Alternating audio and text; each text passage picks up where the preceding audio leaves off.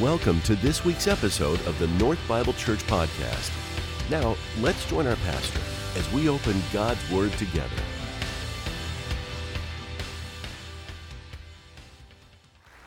Thanks, Larry. Thanks. It's, it's great to be here and to be able to share. And as Larry said, we were missionaries in Chad, and Chad is not just a person's name, it's a country in Africa, a country that doesn't have a whole lot going for it, unfortunately. Um, but it has a lot of people who God loves and whom Christ died for. Um, but I'm not going to be talking about missions this morning. I'm going to be talking about rest in. That's our, that's our sermon topic.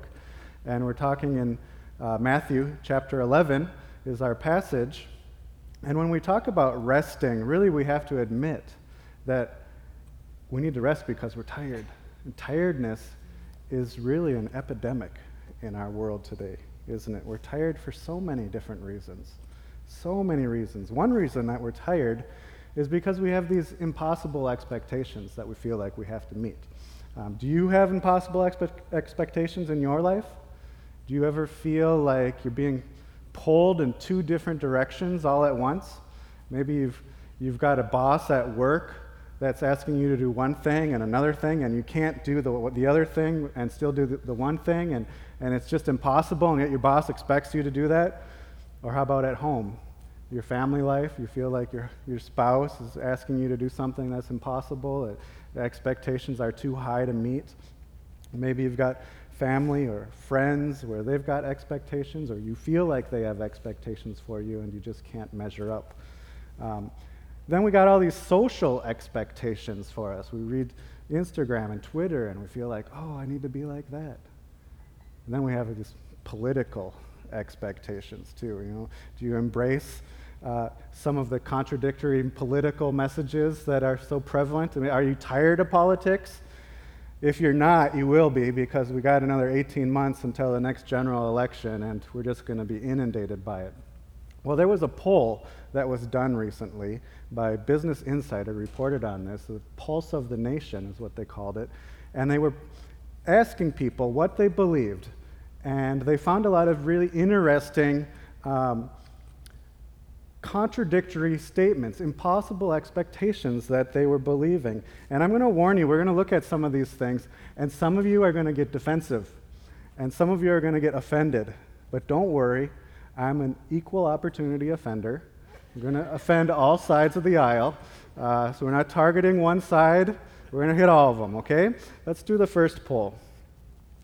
Nearly half of liberals who think it's fair for movie stars to make millions of dollars a year think it's unfair for CEOs to make millions of dollars a year. What do you think about that? 44% there in the middle hold both of those positions. That's a pretty significant number. Let's look at the next one. Republicans who believe in free speech are the same Republicans who believe athletes should be prohibited from sitting down during the national anthem. See that? Free speech in the workplace. But should athletes sit down? Hmm, interesting. Maybe you're angry now.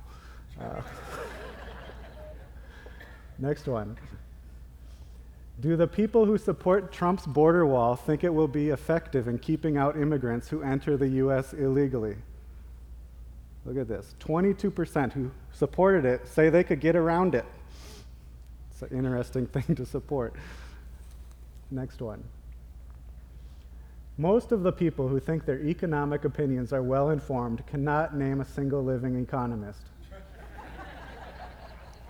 I have to admit, when I read this, I was like, hmm. And I tried to think of a living economist, and uh, it took me a while. And it took me even longer to think of one that I agreed with. Um, but um, we believe a lot of contradictory things, don't we? The next poll kind of puts where the rubber meets the road here. Most partisans are unwilling to switch political parties, even if their party's policies were scientifically proven not to work. Look at that. It's virtually the same for Republicans and Democrats. What does that tell us? It tells us that we're pretty much dug in. We've already got our minds made up. You know, those Thanksgiving conversations after Thanksgiving dinner, and, and, we're all arguing about politics. We're not actually out to learn anything. We just want to kind of advance our, our agenda without without changing it all. And, um, well, now that most of you are offended, uh, I just bring this up because Jesus made some statements that in his day were political statements, and we don't read them as political statements because we're far removed from that context. Um, but when Jesus came and he was the Messiah, you know, when he was the king of the Jews, that was a political statement because you were saying something about Rome, who were controlling the time. When, you, when he made a statement like that to the Jews and to the Romans, there was a, there was a visceral reaction to it. And much like the reactions we have today, where there are people that just don't want to hear. They don't want to have their minds changed. And um, yeah, sometimes there is stubbornness. Sometimes there is pride in our own lives. And uh, maybe some of these polls have maybe exposed something in your life. You want to defend yourself. Maybe that's pride. Maybe that's stubbornness. I don't know. Let's, let's move on, though, um, and admit that the human heart hasn't changed. It's the same now as it was centuries ago. And so we're going to look at Scripture. Um, but before we do that, let's take just a second to pray and ask God to be with us. Heavenly Father, we, we thank you for this morning. We thank you for the chance to meet together, the freedom to come and worship and to learn from your word, Lord. We invite you to be with us. We invite your Holy Spirit to come and convict us, Lord. Lord, open your word to us, open our hearts. Let our hearts be soft, open our minds. Let us understand. And Lord, show us where we need to change. Convict us of sin and be with us now in Jesus' name. Amen. Let's go to Matthew 11, 25 and 26, if you have your Bibles or your Bible app or whatever, or you can read on the, the screen behind me.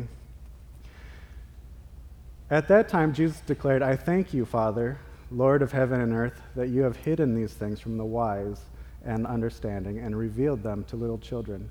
Yes, Father, for such was your gracious will.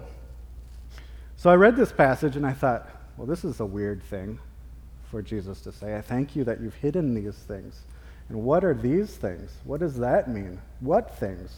I started to think about that. What is Jesus talking about? And he's saying, these things are all the evidences that Jesus Christ was the Messiah. All the proofs, all the facts. And yet Jesus is saying, I thank you that you've hidden them. Well, why would they be hidden? Well, it's because they were hidden from let's say, quote unquote, the wise and the learned. The wise and the learned. They didn't want to accept them, they just wanted to argue about them. And so they were hidden from them spiritually. Um, you know, they were political statements and they weren't ready to change. And so Jesus has this truth about him hidden. Why? Because they're proud. Let's look at the next verse. We have Proverbs 28 or 26, 12. Do you see a man wise in his own eyes? There's more hope for him than, there's more hope for a fool than for him. You see, when we're proud, it blocks us from seeing spiritual truth. And that was the case with the Jews and the Pharisees, the people of Jesus' day. They were proud. They already thought they knew it all. They weren't ready to accept Jesus as he was. And our pride keeps us from seeing spiritual truth. And so instead of us being open to what God might have for us, we set the agenda and we say, okay, God, I'm going to tell you what it's going to be like. I'll follow you, but it's going to have to be this way. Don't we do that sometimes? We decide what God is going to have for us, and that's wrong. That's sin. Well, we need to back up a little bit in, in, in uh, Matthew chapter 11 and see what Jesus is talking about. So let's go back to Matthew 11, verses 2 to 6. Now, when John heard in prison about the deeds of Christ, he sent word by his disciples and said to them, So, first, John is in prison, John the Baptist, and it was pretty common in those days for people to claim to be the Messiah. John had a little bit of a doubt, he wasn't quite sure, wanted to be sure, was open, was open to whether Jesus was the Messiah or not. That's important. But he sends his disciples to Jesus to find out. So they say, Are you the one who is to come? Or shall we look for another? And Jesus answered them, Go and tell John what you hear and see. The blind receive sight, the lame walk, lepers are cleansed, and the deaf hear, and the dead are raised up, and the poor have good news preached to them. and blessed is the one who is not offended by me. You see, all of us have these preconceived notions about spiritual truth, about God, about religious life, about what God wants for us. The Jews were no different. The Jews had preconceived notions, people of Jesus' day did. And John was ready for Jesus' truth, but his disciples asked Jesus a very simple question, a yes or no question. And Jesus answers with a riddle. Can you imagine if you were John's disciples? Why did he, why did he not say yes? Why didn't he just tell us the answer? But he, he sends a riddle back with John's disciples. Well, what's he doing here? What in the world is that all about? Well, there was a cottage industry of being a Messiah in those days. Jesus wasn't the only person that they thought was a Messiah. There were people before Jesus that claimed that they were the Messiah. And so they needed to find out the truth. And it didn't, if you said yes, that didn't necessarily mean that you were the Messiah. So what did you need? You needed proof behind that. Well, it's not unlike today. Even in today, we have people who claim to be Jesus. Let's go to the next slide. So, National Geographic, every year around Christmas and around Easter, National Geographic, Time Magazine, Newsweek, all the newspapers, they run articles on the real Jesus. Don't be surprised. Every time they do this, they're just rehashing the old liberal talking points that Jesus, you know, they deny the supernatural power of Jesus. Was he actually there? You know, they say he's a legend. Don't be deceived by that. It's the same thing every year. Um, but in 2017, National Geographic had an article on self styled messiahs. And they followed a few, few individuals around the world that claimed they were the Messiah.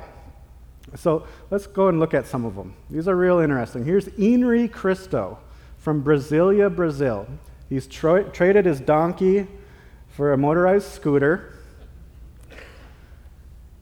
He's, his, he's got followers, amazingly, mostly young women um, that's weird. Yeah, he claims he's the Messiah. Let's go to the next one. Here's Jesus of Kitwe, Kitwe, Zambia. Um, he's traded his donkey for a car with Lord of Lords scratched on the side. I'm not sure if that's an upgrade or not. Um, but again, you see, he's walking, he has his followers. All these people have followers, by the way. It's very fascinating. Um, let's go to the next one. Here's Vissarion, Christ of Siberia, from Siberia, Russia. And he's, he's the one that's best rocking the Jesus look. I'll admit that. Um, they're reenacting there the David's last, or uh, um, Da Vinci's Last Supper, I think, or the, the painting anyway. And um, He's got almost 10,000 followers in Siberia. That's pretty amazing. Um, I don't know what they call themselves, uh, but yeah, something to think about there. Uh, let's go to the next one. this is the most uh, fascinating one of them all. David Shayler, yes, he's smoking something there, aka uh, Messiah. And you see, he's giving a Sermon on the Mount as a transvestite. Um, the most disturbing thing in this picture, and there's many of them, is that there are actually seven people listening to him. So, him or her or whatever you want to say. So, we don't have, you know, Jesus' day didn't have a monopoly on people claiming to be the Messiah. We're doing it today too. Just because you claim to be the Messiah doesn't necessarily mean that you are. So, how do we know? Well, um, Jesus says you'll know a tree by its fruit, right? You'll know a tree by its fruit. And that's why he listed what happened around him. The, the blind see, the deaf hear, the lame walk again, the dead are raised to life. Let's see any of these guys raise the dead. Can they do that? Um, but even when Jesus was doing that, that wasn't what people were looking for. They had already decided what the Messiah would look like, and they weren't ready to hear it. Let's look in Matthew chapter 11, verses 16 to 19. But to what shall I compare this generation? It's like children sitting in the marketplace and calling to their playmates, We played the flute for you, you did not dance. We sang a dirge, and you did not mourn. For John came neither eating nor drinking, and they say, He has a demon. The Son of Man came eating and drinking, and they say, Look at him, a glutton and a drunkard, a friend of tax collectors and sinners. Yet wisdom is justified by her deeds. If you were there, wouldn't you say, Man, I can't win, right? This is the Charlie Brown moment where he says, Good grief. You do one thing, you get upset about it. You do another thing, they get upset about it. What am I supposed to do? Well, Jesus couldn't win. They had already decided what their Messiah would look like. And what's more, they've decided what following God would look like. You see, the Jews um, at that time weren't interested in changing paths. Um, they were presuming upon the Lord, uh, you know, kind of presuming their own expectations upon him instead of the other way around. And uh, let's go to John 14, 6. Or sorry, yeah, no, right there, right there, Ben. I jumped the gun. Matthew 11, 27. All things have been handed over to me by my Father, and no one knows the Father. No, no one knows the Son except the Father, and no one knows the Father except the Son, and anyone to whom the Son chooses to reveal to him. So I thought about this and I said, this sounds a lot like another thing that Jesus said in John 14, 6. Do you know it? Jesus said, I am the way, the truth, and the life. No one comes to the Father except through me. It's a very important verse to remember.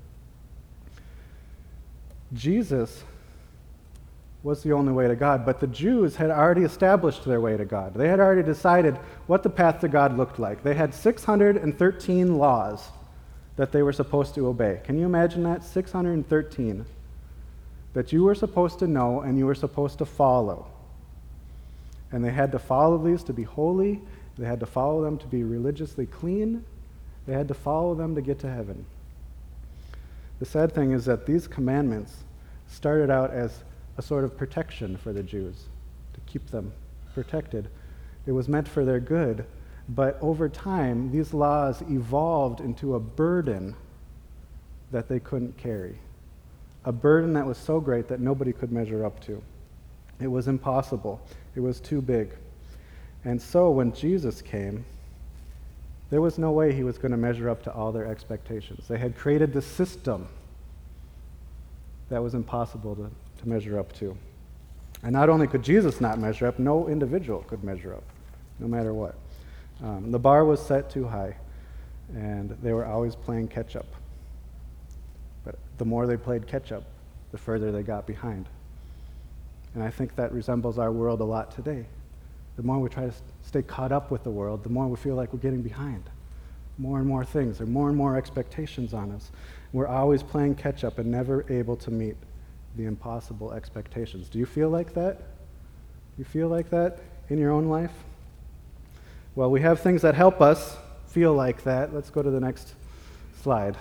Social media really helps us feel like we're not staying caught up with the world, doesn't it? Boy, we see all these uh, actors and actresses and people who seem to just have their life all together, right? You know, I learned, I, I saw a, a, meme the other day. It said, Everything I learned about the Kardashians, I learned against my will. Um, But people, re- they see these, these actors and actresses and, and they feel like, I need to be doing that too. We read our friends' Facebook posts and their Twitter things and their, their Instagram pictures and we think, oh, I should be doing that. Why am I doing Why am I such a horrible person? My house is always dirty and look at their house, it's beautiful. Don't come to my house, by the way. But, you know, and we have these, we, we, we foist these, these expectations on ourselves that are impossible to meet. And uh, we can never reach it. We're confused, we're tired, we're frustrated. And the sad thing is that most of us are not ready to admit it. We're not willing to. We're not willing to admit that we're tired of trying to keep up with the rat race. Do you feel that way? Let's go to the next picture. Do you ever feel like this? This is pretty much what an adult feels like most days, right? Stuck, but pretending like everything's fine. Hey, bud, you okay there? Oh, yeah, fine. Just resting my head in this lounge chair. Do you need some help? No, I'm okay. I meant to do this. I'm okay. You know, can anybody relate to this picture? And then we go on social media and we just crop out the lounge chair, say everything's fine. We pretend like it's not there. The fact is that tiredness is an epidemic in our world. I found another thing. Being an adult is easy. This is for teenagers, but you've all left, so you're not going to get this nugget of truth. Um, you just feel tired all the time, and you tell people about how tired you are, and they tell you how tired they are. right? That's pretty much the essence of adulthood. Moms, do you feel that way? Mothers of preschoolers? Yes? No? Yeah. This is funny because it's true, right? Well, let's go to the next slide. What keeps parents going? Have you ever asked this question? Coffee, four hours of sleep, magic, anyone? Sheer willpower? Then some say, I don't even know anymore. Just keep going. Well, coffee's great, right? But coffee doesn't fill that, that, that need. It doesn't satisfy the desperateness that we have. Uh, even the best coffee can't do that. And there needs to be something more. Jesus knew that. God knows that. And yet we still keep pretending like, no, this is all there is. Well, let's go to Scripture again Matthew 11, 28 to 30. Jesus says, Come to me, all who labor and are heavy laden, and I will give you rest. Take my yoke upon you and learn from me, for I am gentle and lowly in heart, and you will find rest for your souls, for my yoke is easy and my burden is light. We're all looking for peace. We're all looking for rest. We're all looking for that ah, moment when we put our feet up and feel like we don't have to do anything anymore. But this peace and this rest is only found in Jesus. But there's an important thing it's predicated on Jesus' yoke. Do you know what a yoke is? A yoke is when a wooden beam is put across an ox to tie it together with another oxen. And it means that Jesus is inviting us to come next to him. He's inviting us into fellowship with him. He's inviting us to companionship with him. That's his yoke. But too often our pride gets in the way. You see, we can't yoke an animal if that animal hasn't been broken. You know, if you try to bring an unbroken cow or horse and yoke it together, it will constantly pull away and want to do its own thing. And aren't we kind of the same way? We pull away from God, we want to do our own thing. I've never broken an animal, but when I was in Kenya, I had a camel. We named him Pedro the camel, and we got this camel because we wanted to go into like the deep interior parts in the bush. There were no, there were no roads, just footpaths, and we would take the camel and we put the, the all our equipment on the back of the camel, and we would trek into the bush. And our, our dream was that we're going to ride this camel like we ride a horse. But when I got Pedro the camel, he was totally wild. And so I needed to break him. I needed to train him. We called it camel training, but it was more like camel wrestling.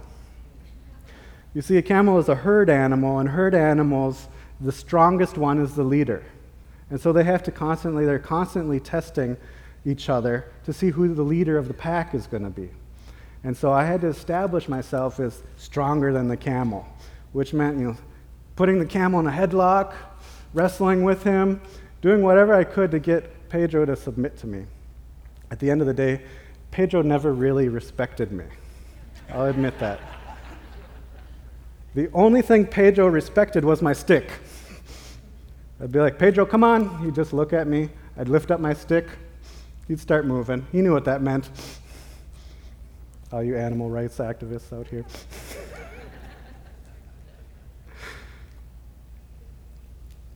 Taking Pedro on a trek was not easy. Let's just say that. Pedro didn't want to go. So I'd have to lead Pedro, but it wasn't really leading, it was me pulling him the whole way. And Pedro would constantly be pulling back against me. He'd be wanting to turn around, go back to town, go back to where he sleeps. I just think, aren't we the same way with God? We don't submit to Him. We pull away. We want our own thing. We don't want to go where God is taking us. And it's tiresome. Taking Pedro on a trek was not all it was cracked up to be, and sometimes it was just easier to just go without him. And when we fight against God, it makes us tired. Know, our, our culture tells us you just got to try more. You got to try harder. Just pull up your socks a little more and you, you'll do it next time. Come on, try a little harder. And then in church, we get the same message, but we dress it up with churchy language. And so we say, well, you just got to pray more. Have you prayed about it? Pray more. Maybe you're not praying enough. Have you read your Bible? Maybe you got to read your Bible more. Have you fasted about it? Maybe you got to fast. And we just change, and it's just all more, more, more, more. You just got to do something more. It's tiresome, isn't it?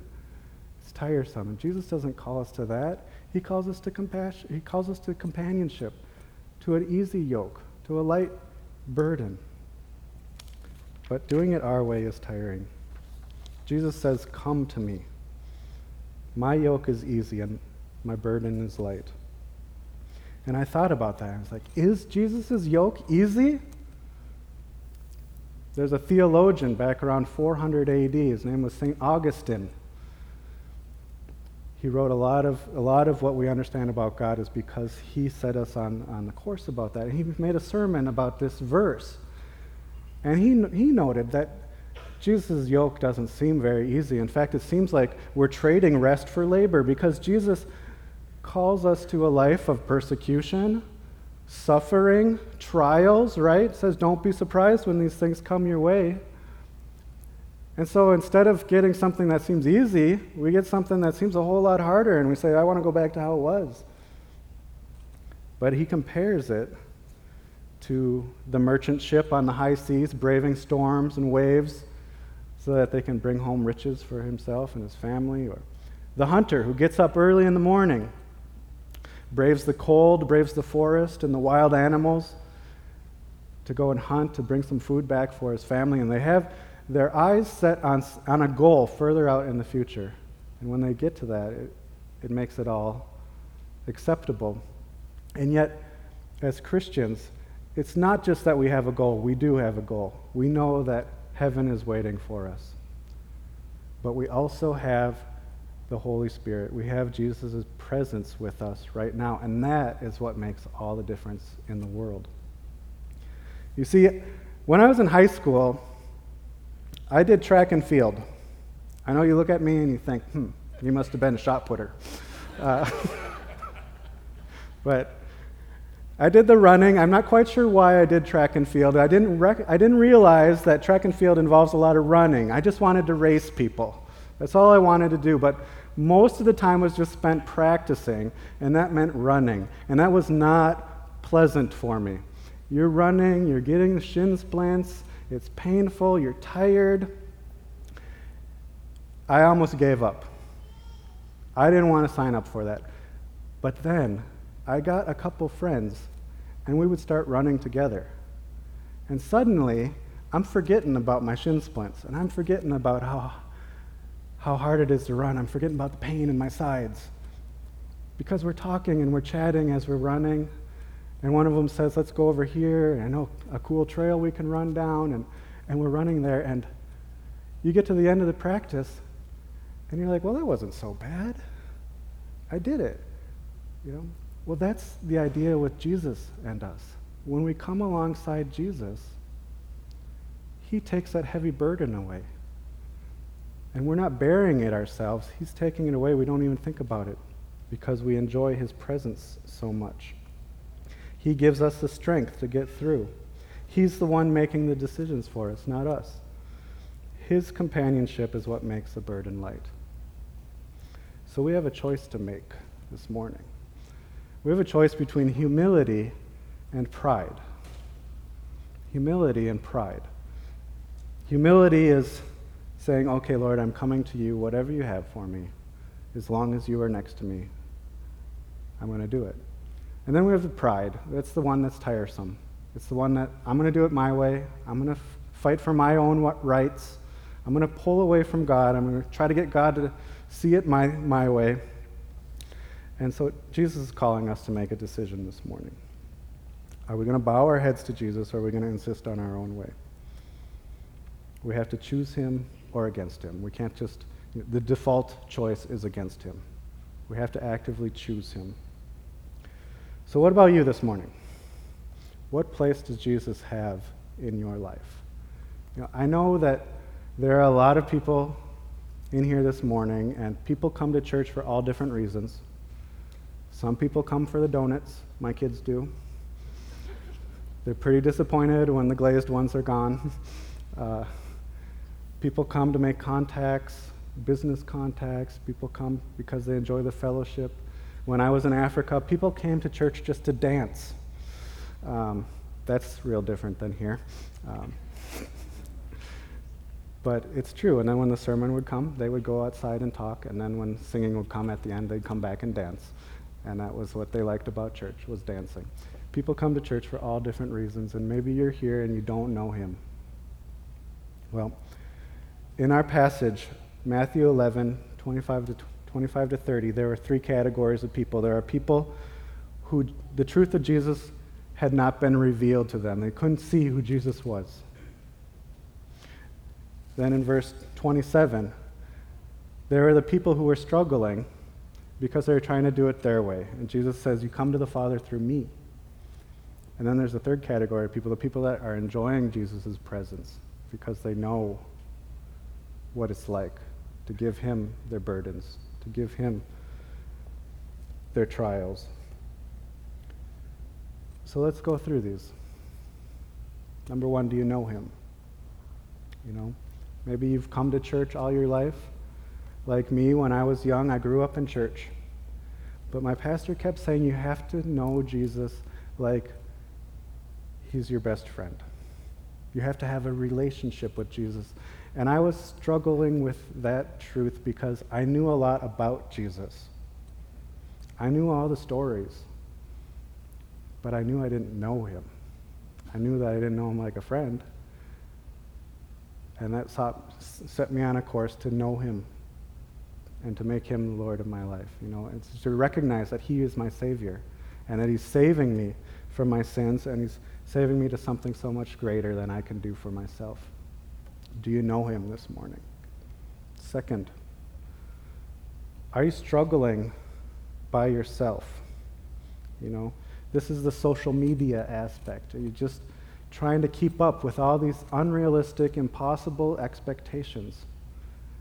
And you're struggling and you've got these burdens that you're trying to bear, and you're saying, I'm just going to try a little harder. I know I'm almost there. I can just do it.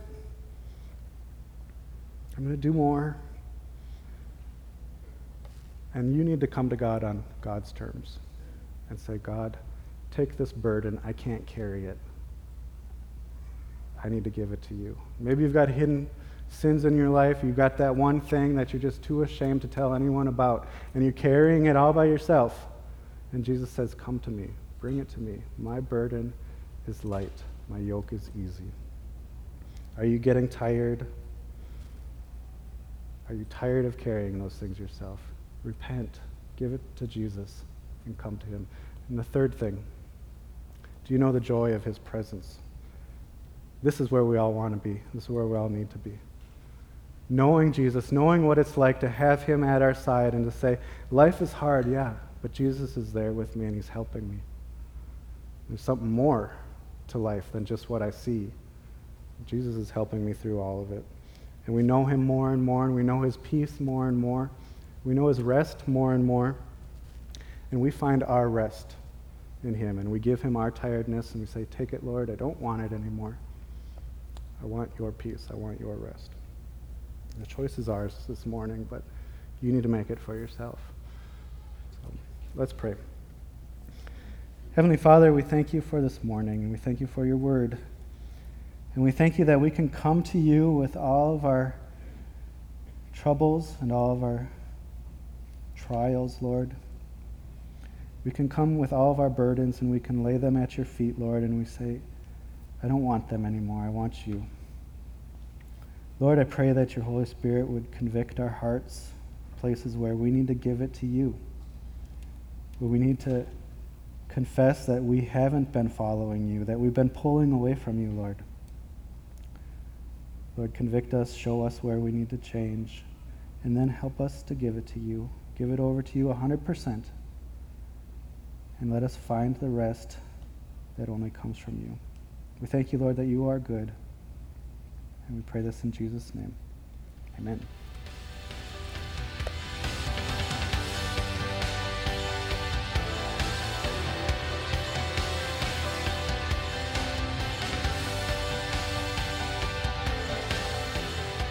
Thank you for joining us for this week's message. North Bible Church is located in Scottsdale, Arizona, and exists to equip all generations to love God, love one another, and love the world. For more information about North, please visit our website at northbiblechurch.com.